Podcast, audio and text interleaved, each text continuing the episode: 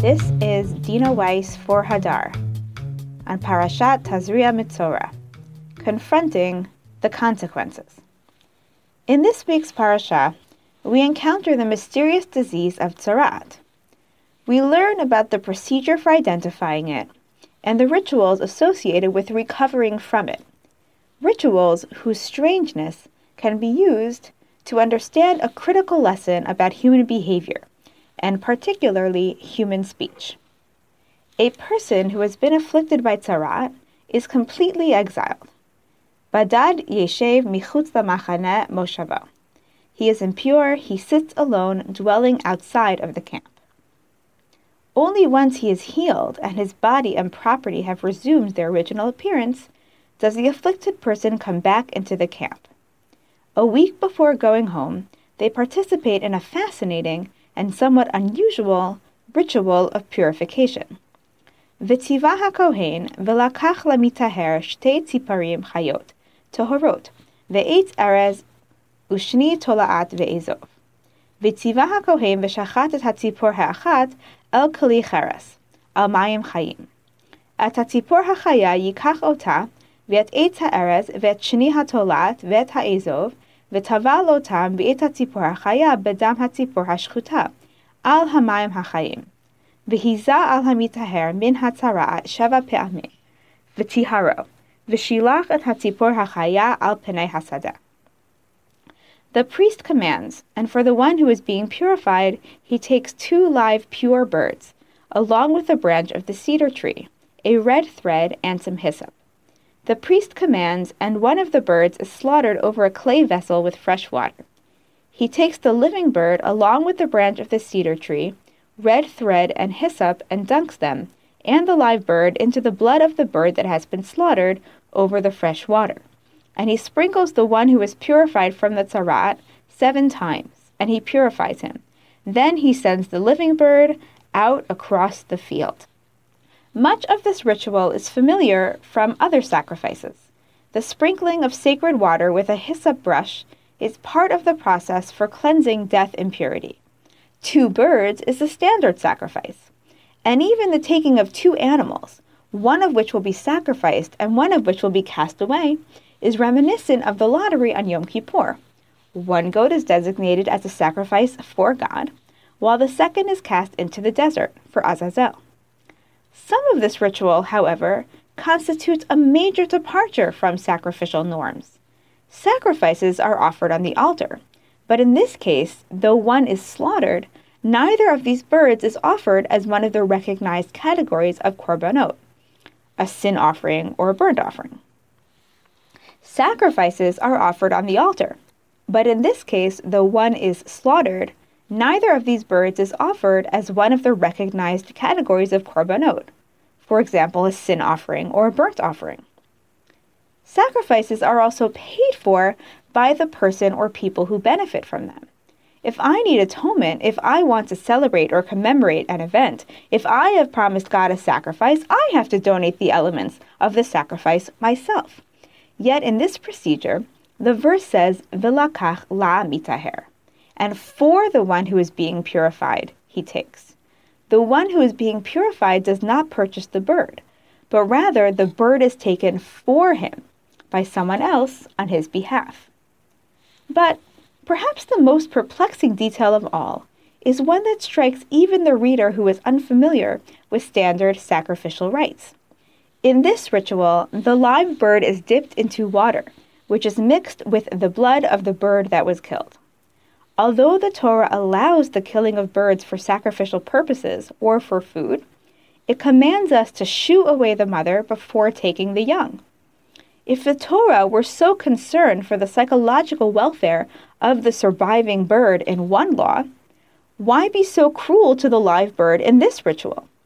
There must be an invaluable lesson to be learned from the symbolism of these two birds, lest the Torah be guilty of wantonly wasting the life of one bird and traumatizing the other by mandating this ritual.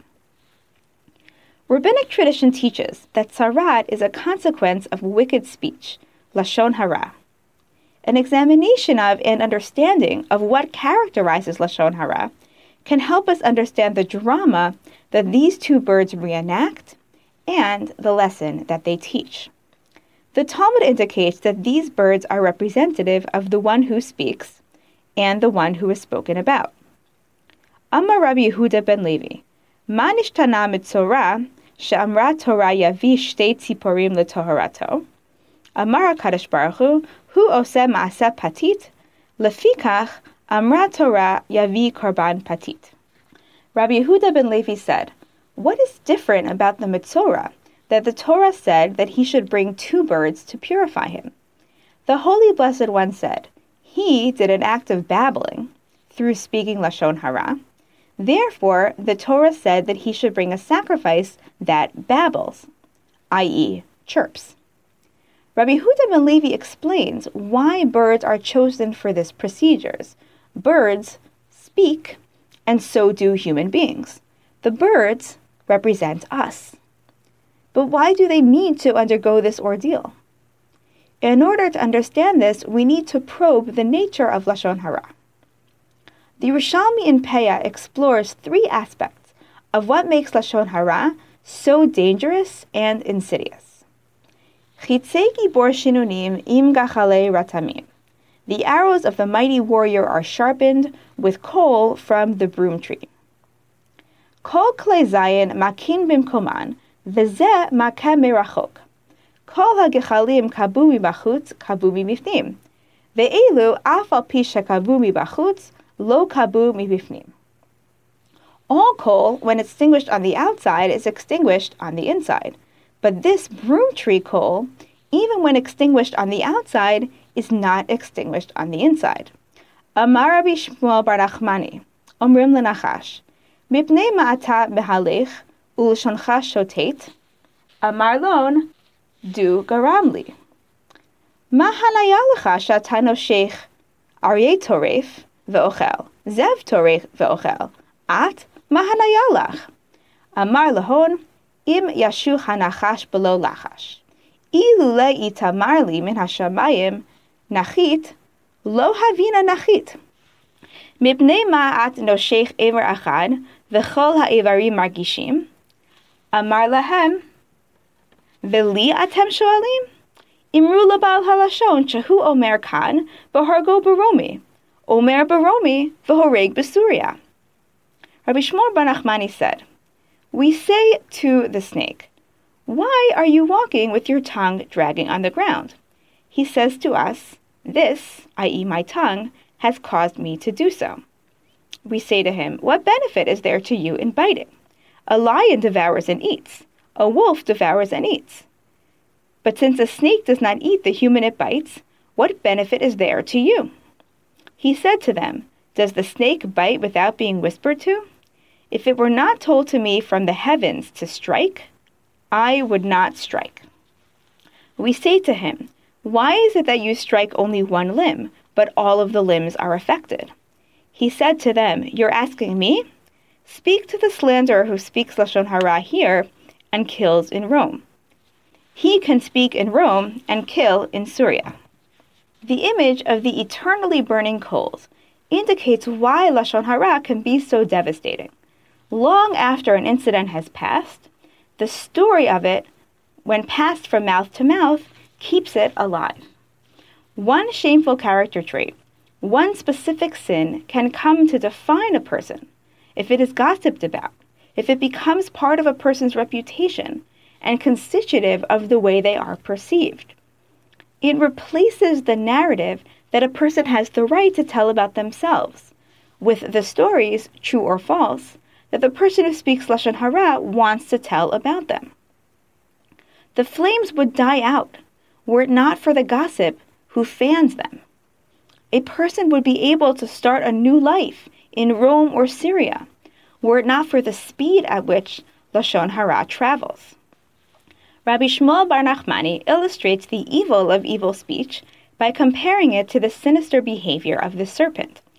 Just as the venom from a serpent is lethal, so too damaging speech, the poison that human beings emit from their mouths, is lethal. Both the serpent and the slanderer kill their victims. Both the serpent and the slanderer are able to effect this damage from a great distance. But the slanderer is worse. The snake bites at God's behest, but the slanderer is acting of their own volition. And this is senseless killing. Neither the snake nor the slanderer necessarily benefits from their damaging behavior. As Rabbi Yehuda ben Levi taught us, the birds in this ritual represent us. Through the process of slaughtering one bird and dipping the live bird in its blood, we reenact the drama of the speaking of Lashon Hara. The ritual forces the one who watches it to vicariously experience the cruelty of their words.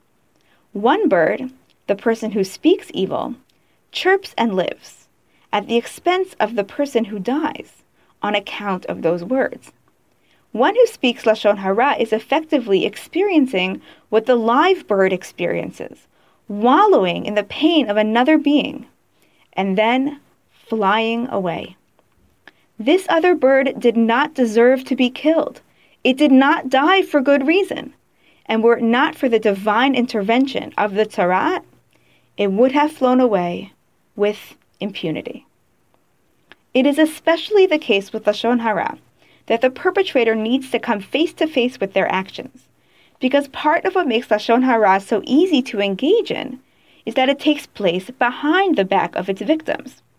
When I speak ill of someone else, I don't see the effect that my carelessness or maliciousness has on them. I don't see their face fall. I don't see the panic that flashes in their eyes. And I certainly don't see the effect that my words can have months or years down the line. We speak Lashon Hara because we don't feel bad when we speak it. And to the contrary, we feel good. Gossiping is fun and entertaining. It bonds us with the people we speak it to, and it makes us feel better than the people we speak it about. We can convince ourselves that whomever we're speaking ill of deserves it we can convince ourselves that because we don't mean any harm, that means that in fact we aren't causing any harm.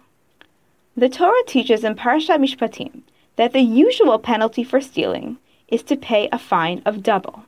If I steal an ox from you, then I repay you the value of two oxen. However, if I don't limit myself to just stealing your property, but I even go so far as to slaughter or sell the animal that I stole from you. The fine goes up to four times the value of a sheep and five times the value of an ox. Rabbi Yochanan ben Zakkai explains the disparity in these two payments, why I pay more for an ox than a sheep. Amar Rabbi Yochanan ben Zakkai, Ure'e kama gadol kavod habriot, shor shahalach beraglav, chamisha, Seh kivo al katefo, arba'a. Rabbi Yochanan ben Zakkai said, Come and see how great human dignity is. The theft of an ox, which walked on its own legs as the thief stole it, incurs a fivefold payment, whereas the theft of a sheep, which the thief carried on his shoulders, incurs a fourfold payment. The experience of carrying the sheep counts as a type of payment because the thief experiences the shame of what he's done. He literally feels the weight of his crime on his shoulders. So when he comes to court to pay the penalty for his crime, the function of which is to deter him from committing the sin again, he has already absorbed some of the lesson. He is already less likely to steal again because he has himself carried the sheep. He is not removed from the crime he has committed. One who slanders, however, is removed from their sin and they need to be brought to see it, to experience it, albeit through the vicarious drama of these chirping birds. But why doesn't the slanderer, the talebearer, the gossip, bring his own sacrifice? Why doesn't he have to pay for it out of his own pocket? Lashon hara is only spoken if it is heard. If there aren't willing ears, the problem of evil speech would dry up of its own accord. The person afflicted with tzaraat doesn't have to pay for these birds because there is a third bird in the drama. In addition to the victim, the bird who dies, the perpetrator, the bird who flies, there is the bird who observes, we, who enable and who listen to things that we ourselves wouldn't say and would prefer not to hear. It is ill advised at best, cruel and obnoxious at worst, to interrupt someone who is speaking Lashon Hara and ask them to stop. Good manners and kindness often force us to engage in conversations that are uncomfortable. But good manners don't force us to endorse this speech. Don't show interest in the conversation. Don't extend the conversation by asking follow up questions. Gently redirect the conversation. Evil speech thrives on the remoteness of its consequences, on its veneer of innocence. Society as a whole enables it, and the ritual outlined in our Parsha forces us to confront the ways in which we too, even in our silence, are complicit. Wishing you a Shabbat of sacred speech. Shabbat Shalom. Thank you for listening to our weekly Divrei Torah. To see more from our archive, please visit hadar.org/torah.